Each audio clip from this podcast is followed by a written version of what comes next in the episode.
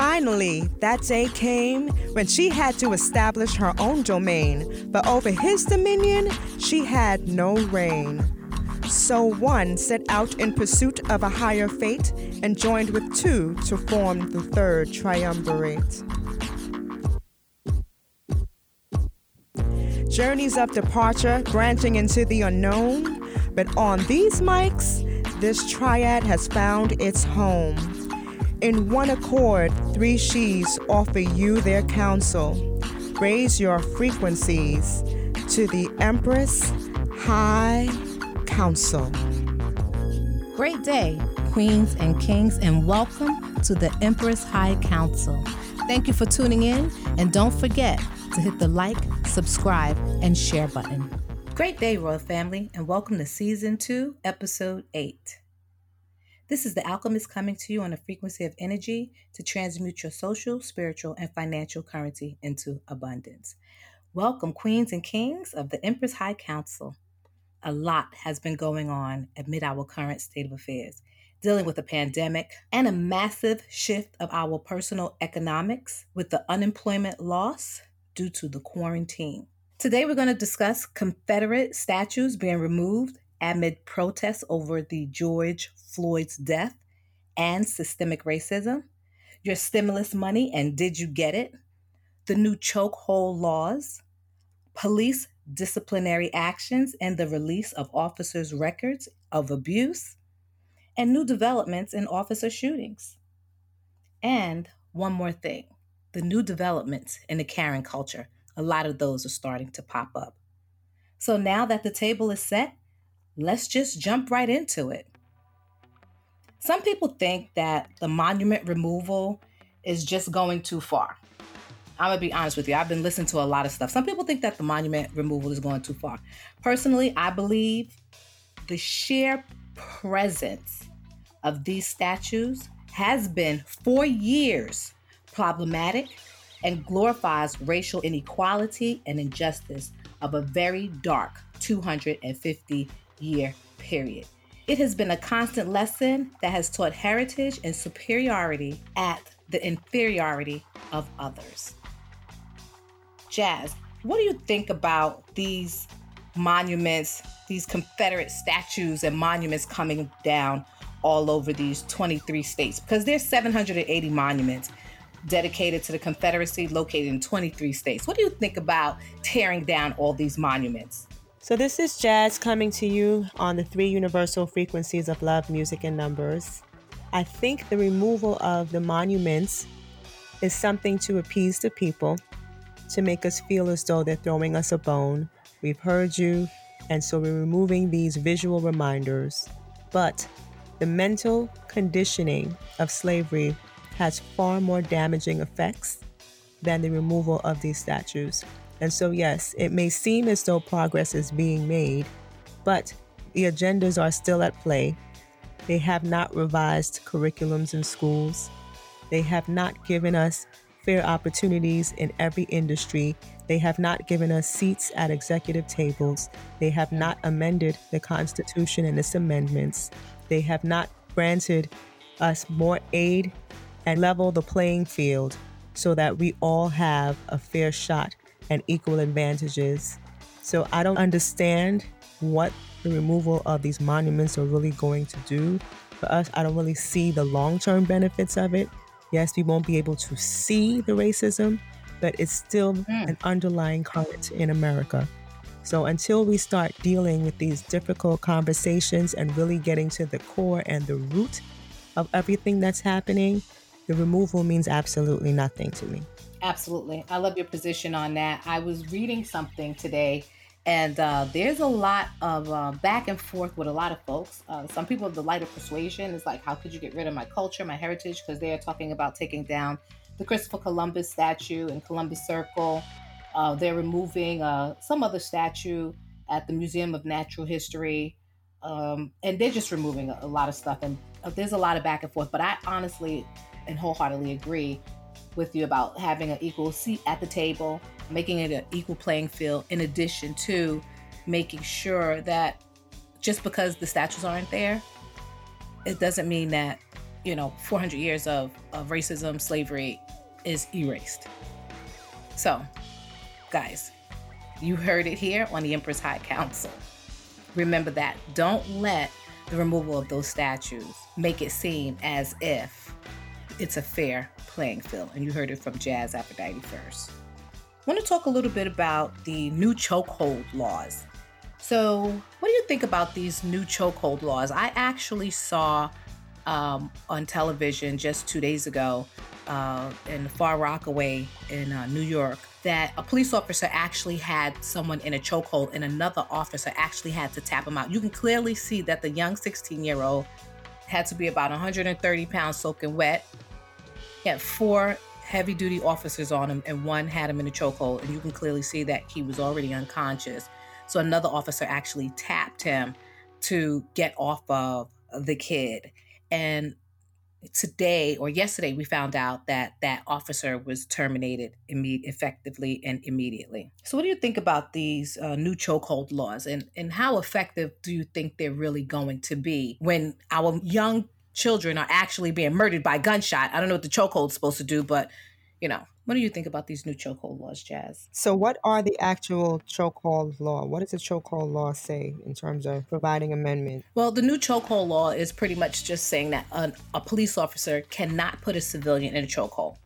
That's it. They cannot appear to put them in a chokehold. They cannot put them down in a chokehold. That is a method that they have been utilizing for ever since I can remember. I can't tell you exactly how many years, but police officers have been using chokeholds to sub, uh, subdue people that they're going to arrest for mm-hmm. a long time now. So, first of all, they're choking the people and making them unconscious or putting them in, in an unconscious state while they're already handcuffed. So, I don't know why the chokehold. I have no idea why the chokehold, but I know the throat is the most sensitive place on your neck. So, it is to put the person in a state of unconsciousness. Mm-hmm, mm-hmm. The chokehold law has been enacted because of the simple fact that a lot of officers have gotten uh, some disciplinary action. I can't even say disciplinary action. They have gotten complaints because their victims have been put in chokeholds, which rendered them unconscious. Okay, so it's saying here the offense would occur when a police or peace officer using a chokehold or similar restraint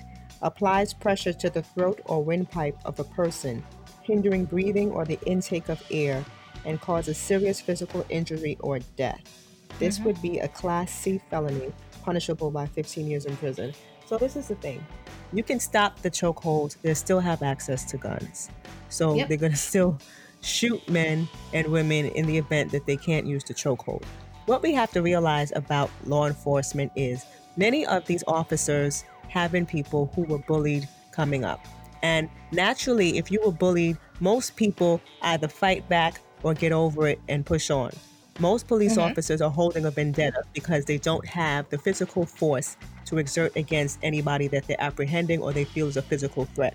So naturally, they're going to want to lash out at somebody because one, they're still harboring any sort of trauma from their childhood, which honestly, we've all been through. At some point, you just have to let the shit go or they just want to exert a physical force on somebody because they have this exaggerated sense of authority and power. So you remove the chokehold, that's great, but they're still armed. They still have tasers, they still have other ways of harming and doing physical damage to someone else. So are we eliminating all acts of violence? And are we retraining them? Like this whole thing about the chokehold is one thing. They're now speaking about defunding the police officers and defunding, I guess, the roles and responsibilities. And the word defund is a bad use of the word defund. Like it's really causing confusion amongst people in the streets because people are thinking that they're withdrawing resources and financial allocations to the police force, which is the true meaning of the word defund. Like they need to say realigning roles and responsibilities but yes, I think that there needs to be a shift in the roles and responsibilities of officers. And as they say, they may be bringing in community workers who are better at having mediation, arbitrations among people in the community. Now, that would only work if they are employing people who are a part of the community that they're serving. This idea of hiring police officers who live in Nassau County to come out and work in the five boroughs is bad Mm-hmm. because they have no ties to the community. They have no interest in the people in the community. They can't relate to the people in the community. And once again, the people in the community are going to see that they're weak links and they're going to have a lack of respect. And again, they're going to find ways of exerting physical force. So until we start peeling back all of the psychological and socioeconomic layers, this is a waste of time. Again, designed to appease people and to put a little band aid like, all right, we heard you, we heard you crying. We're going to give you this little thing so you can sit down in a corner and shut up for two minutes while we still push forward with our agenda. Mm-hmm. Mm-hmm. While we still push forward with our personal agenda behind your back, and next thing you know, you wake up and you, it's a whole new world order, believe it or not. So, what they also are trying to push forward is this police disciplinary action and the release of the police officers' records when they have uh, disciplinary actions of abuse or complaints. The police department is a fraternity. Okay, it is a order of of a fraternity, and so now with the release of police officers' records of abuse or disciplinary action, what's going to happen there is they're just going to stop recording it. It's just not going to be recorded. The paperwork is just going to be lost sitting on someone's desk. So now you have this new law, but it cannot be enacted because of the simple fact that it's still up to the same people that you are reporting to put the paperwork through. Why would I report myself? Why would I report my sister? Why would I report my brother? Why would I report my family member? That doesn't make any sense. So, um, like you said, Jazz, it is just a band aid. It's layers and layers and layers of band aids. And we're just, guys, we're coming to you from the Empress High Council and we're putting everything out there so that you can open your eyes and see what's going on. And Jazz has a wonderful perspective on what's going on. I have the questions and Jazz have the answers. so we, Some of the answers. so as you guys sit down at the round table and have this discussion with us and we get you to start really thinking about what's going on around you what it is that you're seeing and hearing in the news and all these new laws and bills and, and disciplinary actions that they're actually telling you. That's just giving you one of those new band-aids. What is that band-aid company coming out with the new different color band-aids? I don't want to say the company but you guys know what i'm talking about. They're coming out with those new different color band-aids to go along with um, african skin tone or skin tone of the diaspora because you know we, we put the hashtag ban on minority the last episode so. So that is just another color of the band-aid that they gave you.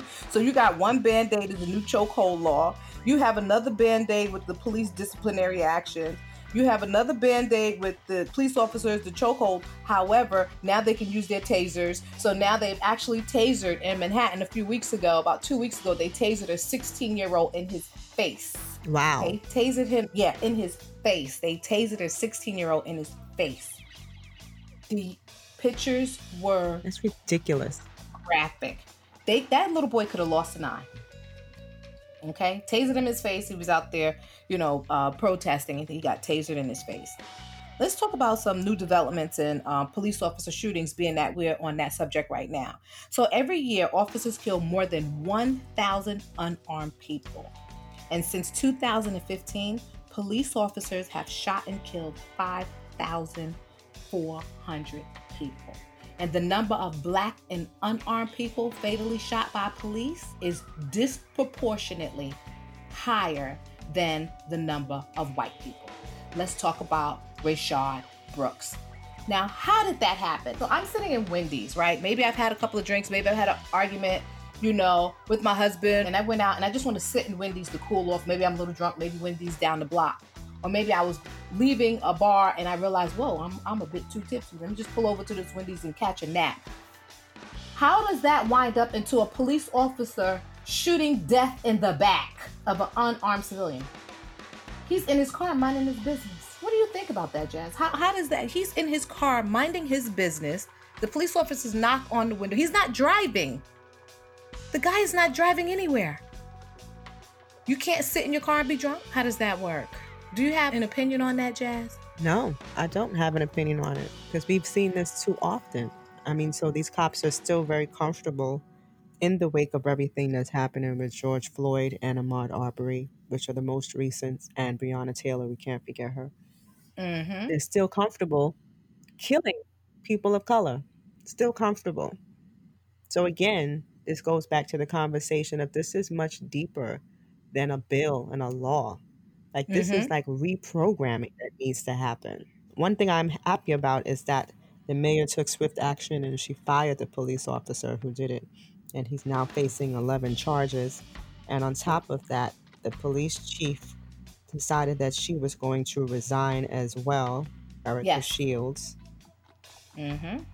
So Oh, this is interesting that you would have a woman who we would think would have more compassion. She's saying she's throwing the towel in because she believes that what the officer did was just. Yeah, there was a little bit of information that came out about her and um, how she was a very stern police chief. I'm saying stern, and I really want to say racist.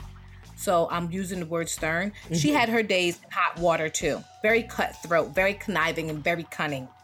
So she's had her days as well. Mm. And um, she was pretty much, she had to resign because too much of her dirty laundry was starting to be aired. Too much of her dirty laundry was starting to be aired. Makes sense. Another thing I heard, and I don't know how true this is, I really didn't want to look it up because I, I really don't want to know. But I was told by another officer that the officer that uh, murdered, and I just don't want to say his name, um, Mr. Floyd, still gets to receive his full pension. So, however that works mm. out, this officer is still eligible for his full pension. Now, I do not think that that is right. He should not get a pension. You're going to jail. You're, you're a felony now. You're a felon. You're going to jail. You should not be able to get your pension because you killed someone. You actually committed a felony on your job. I can't commit a felony on my job and still receive my pension. I mean, that's crazy. It's crazy, but then it goes back to whether he was represented by a union. Do they have a union in Minneapolis Police Department? Because they're the ones that would arbitrate that. So he would be fired from the job and he would lose his salary. But if he's vested, and that's the terms that they use, Mhm. if he's vested, he will still be eligible to receive his pension. That's why I'm saying all of these things need to be built into their contract. So immediately, once this happens, you forfeit all of that. Yes. Yes. Now, what I find quite odd, and I have to get the name of it. I believe the name, the young lady's name's Collier. Carolita. Carolita. Her name is Cariol Horne. Cario. Spell it, Jazz. C A R I O L Horne. Cariol Horne. She was a police officer in 2005. She was on the job 19 years. Her partner actually had a old 67 year old man in handcuffs. It was a domestic violence situation. They were called to the house because there was an argument between the him and his wife. The officer had him in handcuffs, proceeded to punch him in the face and had him in a chokehold. Knocked out this old man's little bit of teeth that he had left. And she actually tapped him on the shoulder to tell him enough, enough, enough. He turned around and punched her in the face. They had four other officers there who were not a body of her peers as far as when it came to race. And she actually lost her job and her pension. And this happened in 2005. So, guys, there's a petition out there. So, if you can just Google what it is, She spoke about it on an interview with the Breakfast Club. And so they have a petition going so that she can get her pension as well. But this is what should be happening. You should be able to step in a line of fire and do the right thing. And the fact that this police officer reared up and punched her in her face, she said that the nerve endings in her face is still not functioning normally. And this is how many years later this has happened 15 years later. And she, Yes. it's all right for her to be fired. And she's physically assaulted, I'm sure, by a white man on the job. Absolutely. Guys, there's some new developments in the Karen culture. Jess, I don't know if you saw this.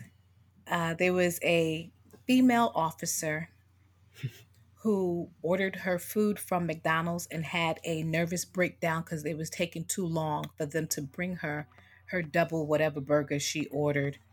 And she did not want to take it from the person at McDonald's that was servicing her because they were a minority and she wanted them to make it over and make it faster. And she just had a nervous breakdown and she recorded it and put it on um, Instagram.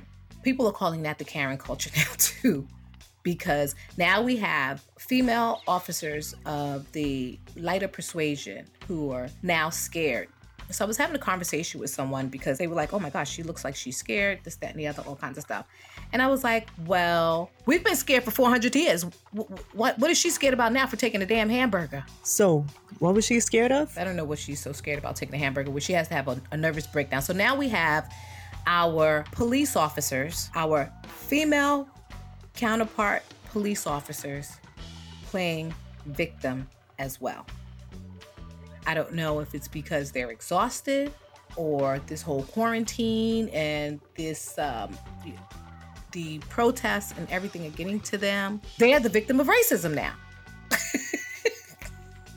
Can you believe that? Yeah, well, you know, normally when people are attacked, they want to act now as though they are the victim because people are starting to shine a light on all the nonsense that's been happening behind closed doors or really in, on the public, but they've been getting away with. So now they want to turn the tables and play victim. And who better to play victim than white women who've been playing victim for 400 years plus?